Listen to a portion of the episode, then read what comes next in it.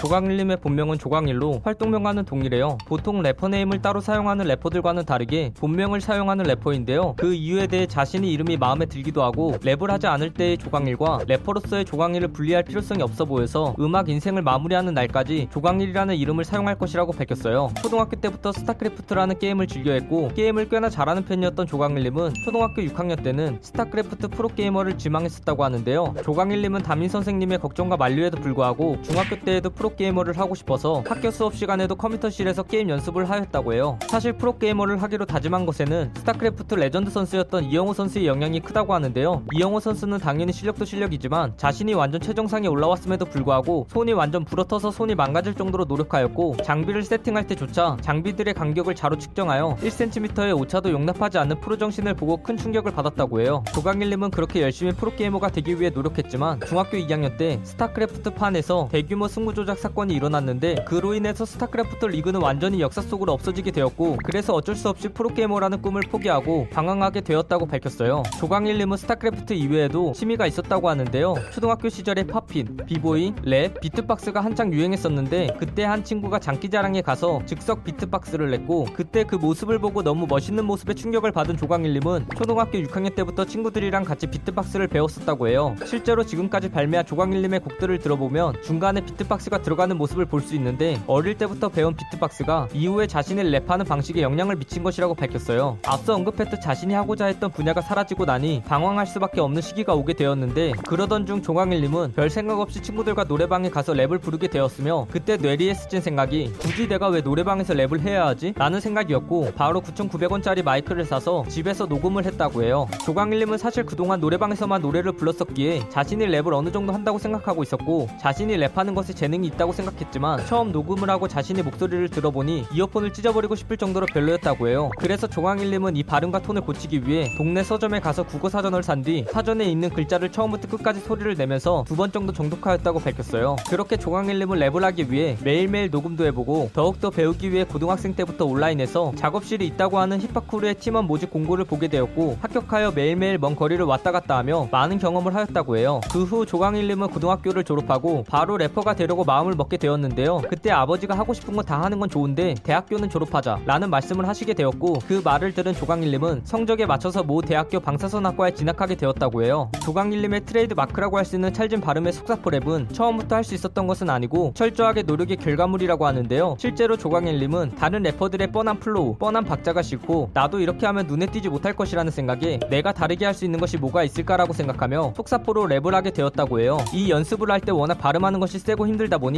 발음 연습할 때 입술이 막 터지고 혓바닥 안이 다 까져버리고 심지어 이까지 흔들릴 정도였다고 하는데요. 그러다 보니 입술이나 혓바닥에 굳은 살이 배겼는지 지금은 굉장히 자연스럽게 발음이 잘 나온다고 해요. 여담으로 조광일님은 많은 연습을 한 끝에 한 호흡에 121마디를 뱉을 수 있을 정도의 호흡량과 속도를 갖게 되었다고 하네요. 저도 시옷 발음이 너무 안 되는데 지금보다 더 열심히 연습해야겠네요. 진짜 respect합니다 조광일님. 조광일님은 한국 힙합씬에서 좋아하는 래퍼가 딱히 없다고 말할 정도로 한국 힙합의 냉소적이라고 할 수 있는데 그 와중에 가장 좋아하는 국내 힙합 래퍼로 이센스님을 선정하였어요. 실제로 이센스님의 음악을 처음 들었을 때 듣자마자 와 라는 말밖에 안 나올 정도로 너무나 잘해서 감탄하였고 힙합을 시작한 이유도 이센스님의 영향이 크다고 밝혔어요. 여담으로 이센스님 이외에도 저스디스님을 굉장히 좋아하고 존경하는 편이라고 해요. 조광일님은 MBTI 즉 성격 유형 검사로 INFP 열정적인 중재자 유형이 나왔다고 하는데요. 이 유형은 한국인 중 6.5%에 해당하는 유형으로 성격이 세심하고 디테일하며 이해력과 포용성이 뛰어나고 자신이 남들과는 다른 특별한 존재라고 생각하는 특징을 가지고 있어요. 이 유형에 해당하는 유명인으로는 BJ 감스트님, 스트리머 공룡님, 래퍼 정상수님 등이 있다고 해요. 평소에 조광일님은 취미생활로 리그 오브 레전드라는 게임을 즐겨하는데 상위 30% 정도에 해당하는 골드 3이라는 티어의 실력을 가지고 있다고 해요. 게다가 롤에는 현재 챔피언의 개수가 150개를 넘어가지만 거의 모든 챔피언을 다 능숙하게 다룰 수 있을 정도의 실력자라고 밝혔어요. 또한 나와 결혼을 하려면 롤 tier가 자신보다 높아야 한다라는 발언을 했을 정도로 롤에 대한 애착이 깊다고 하네요. 대표 적인 호불호 음식인 민트 초코를 좋아하시나요? 라는 질문에 조광일님은 민트 초코는 나방 씹는 맛이나 치약을 쭉 짜서 양치하다가 입을 헹구지 않고 그대로 물을 삼킨 맛 같을 것 같다라고 말하며 자신은 반민초파임을 알렸어요. 이 영상 내용은 모두 인터넷에 기반한 자료들을 정리하여 만든 것이라 사실과 조금은 다른 내용이 있을 수 있어 그 점 양해 부탁드리겠습니다. 잘못된 내용이나 TMI 내용에 대하여 추가하실 내용이 있다면 댓글을 달아주시면 감사하겠습니다. 영상이 재밌었다면 구독과 좋아요 꾹 눌러주시고 오늘도 포비 하나로 되시길 바라겠습니다.